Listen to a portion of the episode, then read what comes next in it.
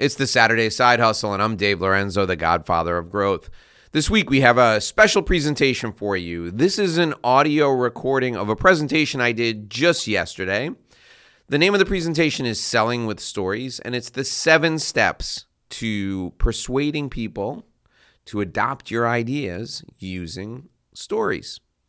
Enjoy the presentation, and we'll be back with you at the end of the show. I'm going to share with you our methodology for selling with stories. Now, the reason that stories are so impactful, the reason that stories work for people who are in sales or for people who want to influence others is because throughout human history, we have been relating to one another through the telling of stories. Envision cavemen sitting around a fire telling each other about the, I don't know, brontosaurus that they just killed. My best Flintstones reference, right? That they just killed and how the hunt was. And that's been going on from the beginning of time. So all of us as human beings love stories. We connect with one another through stories.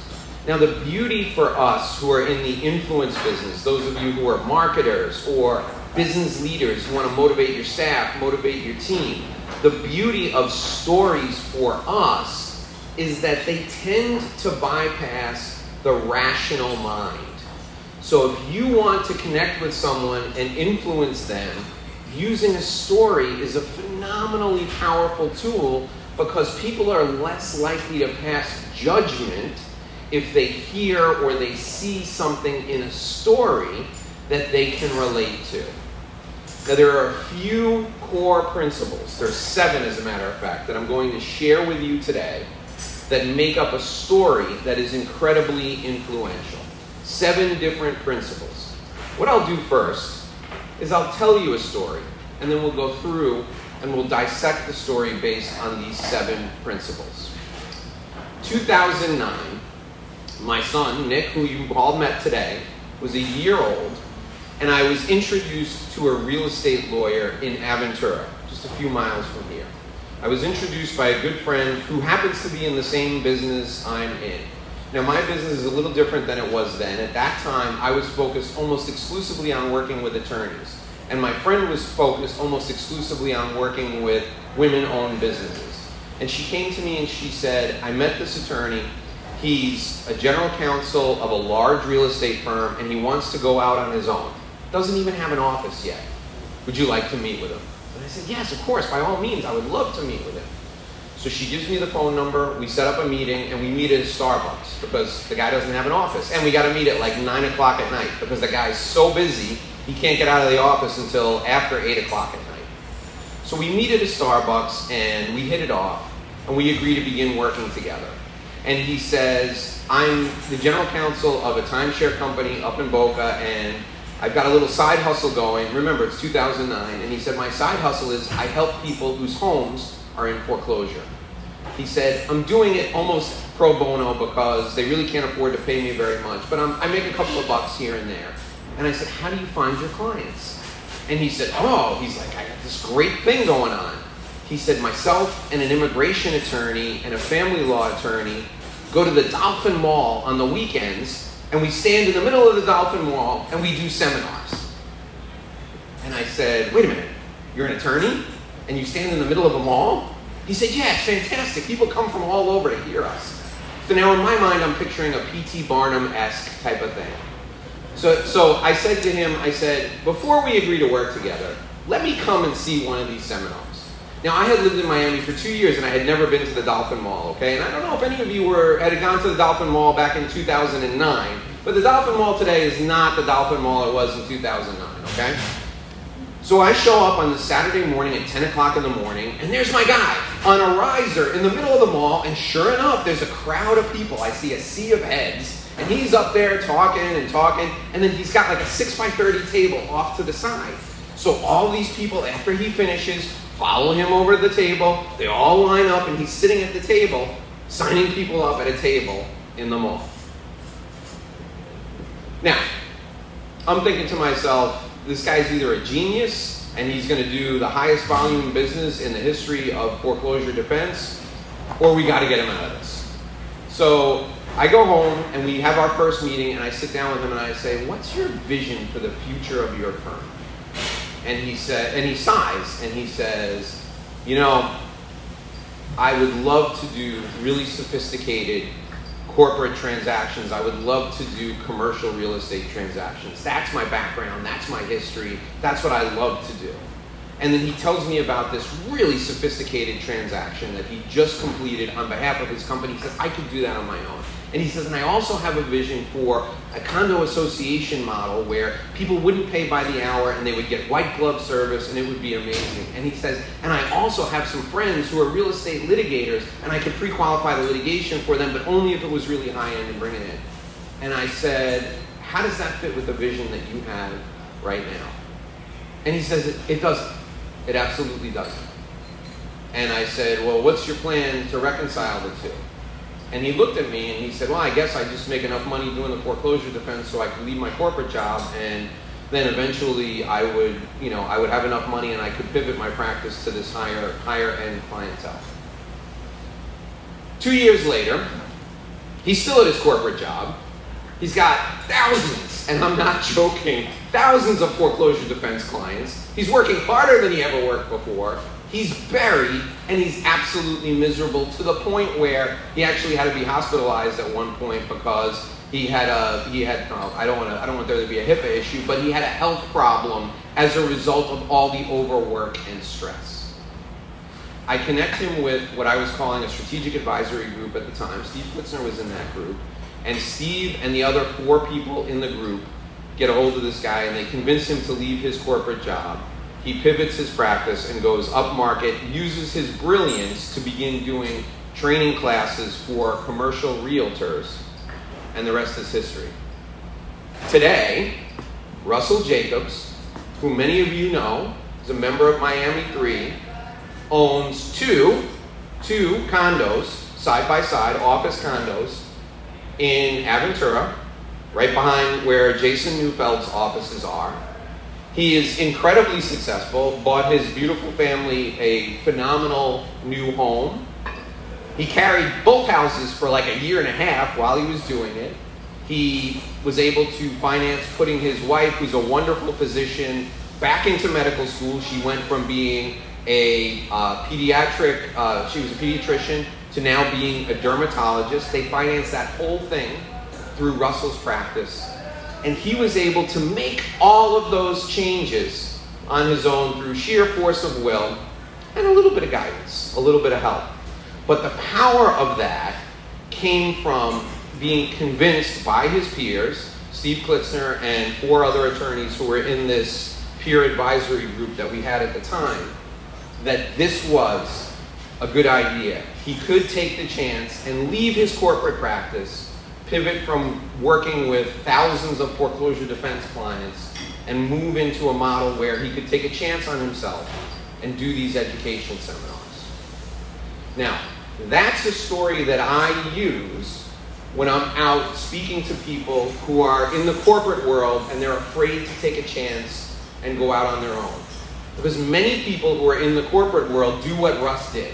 They got one foot in the corporate world and they got one foot out in the entrepreneurial space. And that side hustle holds them back and it delays them for years and years and years. So I use that specific story to help convince them that if you have the right guidance and the right support from your peers, when you take the leap, it will work out just fine for you, as long as you have that support system in place. So that story helps convince people who have the entrepreneurial bug but are afraid to go out on their own. Here are the seven elements that were in that story. Number one is clarity of purpose.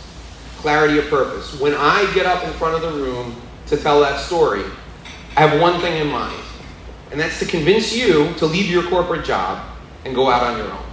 That's my clarity of purpose. When you're telling a story to a group for persuasion purposes, do not ever abandon your clarity of purpose. If you've ever been in front of someone, my dad does this all the time. You know, Nick is going to laugh. My dad will tell you a story and he'll forget the reason why he's telling you the story, right? It's a good story and he loves to tell it, but he doesn't re- remember the reason why. That's the death knell in business. You don't want to do that in business. So, the three questions you need to have clear in your mind when you're telling the story what do you want the listener to do? What do you want the people in the audience to do? Why will they do it? So, what's in it for them? And what will they get in the end if they listen to you? Why, what, and what do you want them to do? What action should they take? It has to be clear in your mind when you begin the story. Now, step number two is to start off your story by creating context. Now, there are a number of ways to do this, and I used what's called a time marker in the beginning of the story. When did that story start? 2009. And I specifically did that because what was the economy like in 2009? It was shit, right? So I wanted you to make sure, I wanted to make sure that you knew when this story took place because it's much more powerful if I use that time marker in the beginning. You can also start off your story by grabbing people's attention with a question, or you can start off your story with some type of dramatic behavior if you listen to the podcast that Nicola and I do, and Nicola hates this, but she's getting really good at it, you'll hear us start off the show by going, Attention, entrepreneurs. Do you want to be able to go out on your own, but you're afraid? We've got the answer to that specific problem and so much more on this edition of the Inside BS Show.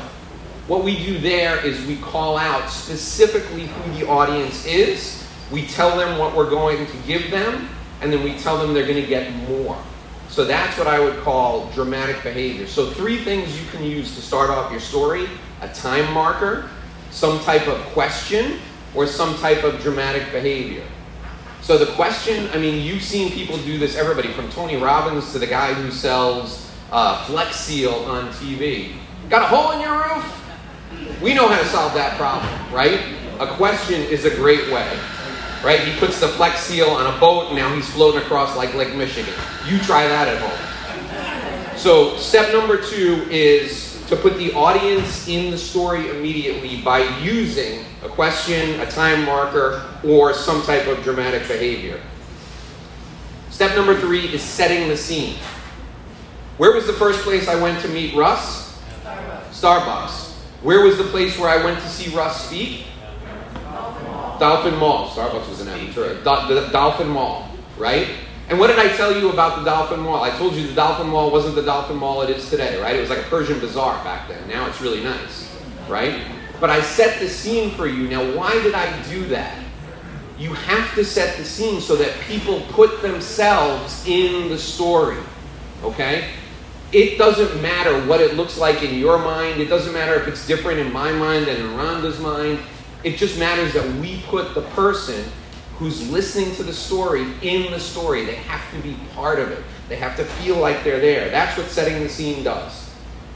Point number four, step number four, is creating some sort of tension or conflict.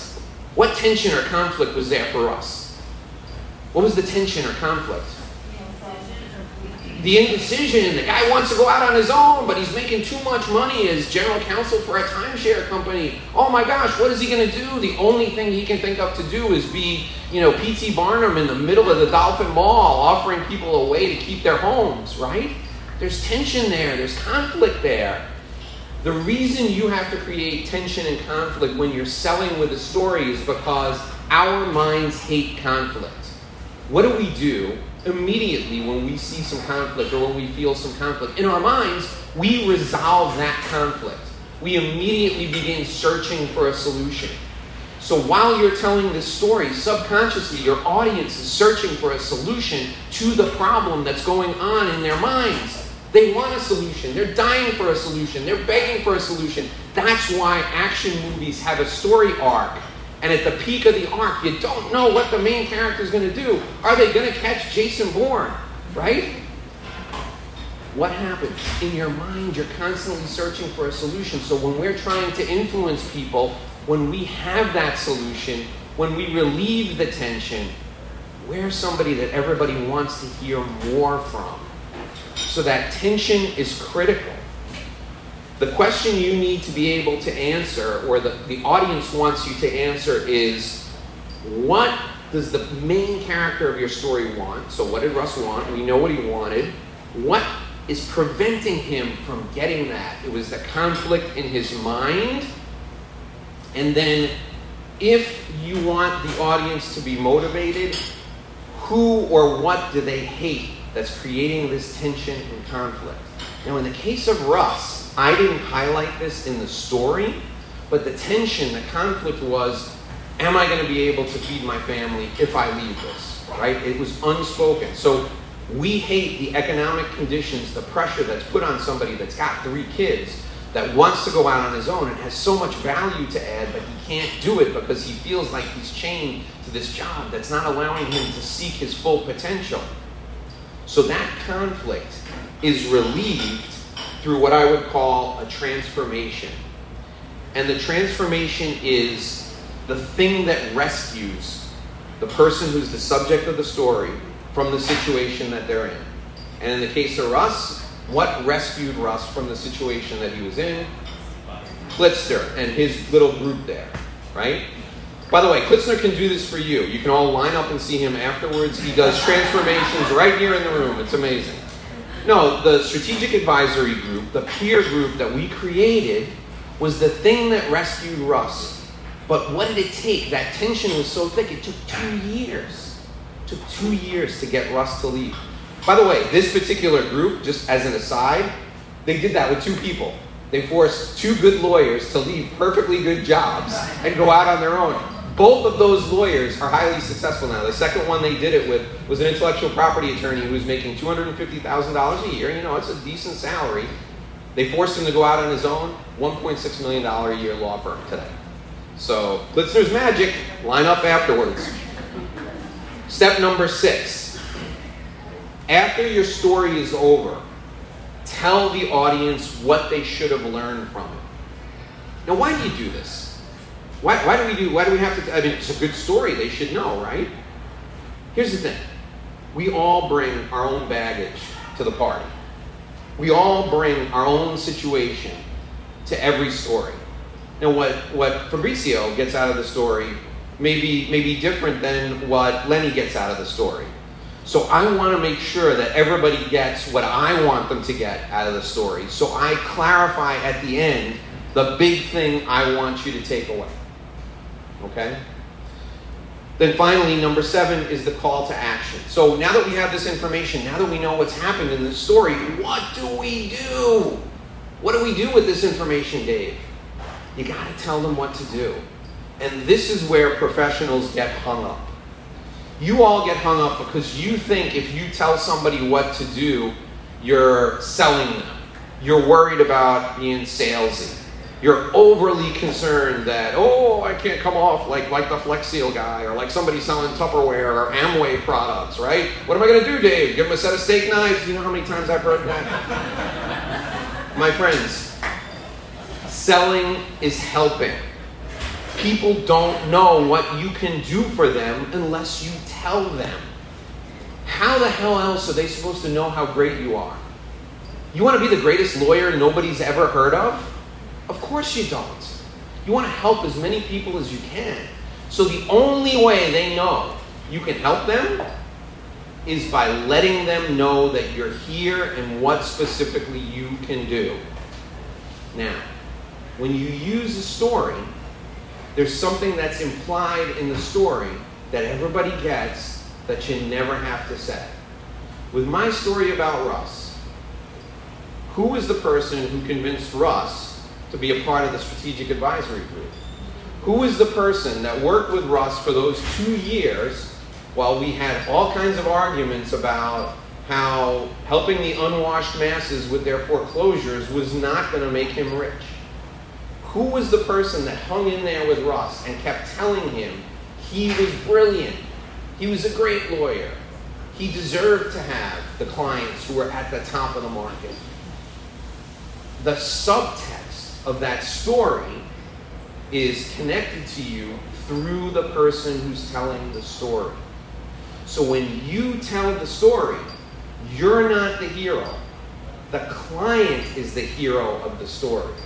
And when the client is the hero of the story, everyone in the audience puts themselves in that place, and everyone in the audience knows that they can do what Russ did. In fact, what most of you are thinking right now is, I'm smarter than Russ. I'm better than Russ. If Russ can do that, I can do it too. It's okay, he's not here. You can admit it. It's fine. No, it's a joke. Russ is really smart. I was just playing on But the thought process that everybody has is I'm just like that guy. I'm just like that woman. If they can do it, I can do it. And that's why stories are so powerful. So let me share those seven steps with you again. Step number one is have clarity of purpose. Step number two is put the audience in the story. Step number three is set the scene. Step number four is create tension or conflict. Step number five is the transformation. Step number six, tell them what they should have learned. And then step number seven is the call to action at the end. Okay? That's your seven steps to selling with a story. Thanks for joining us for this edition of the Saturday Side Hustle. We're here every Saturday with something new for you to implement in your business. Also, join us every weekday as Nikki G and I cover the inside business secrets. We'll see you tomorrow for the Sunday special.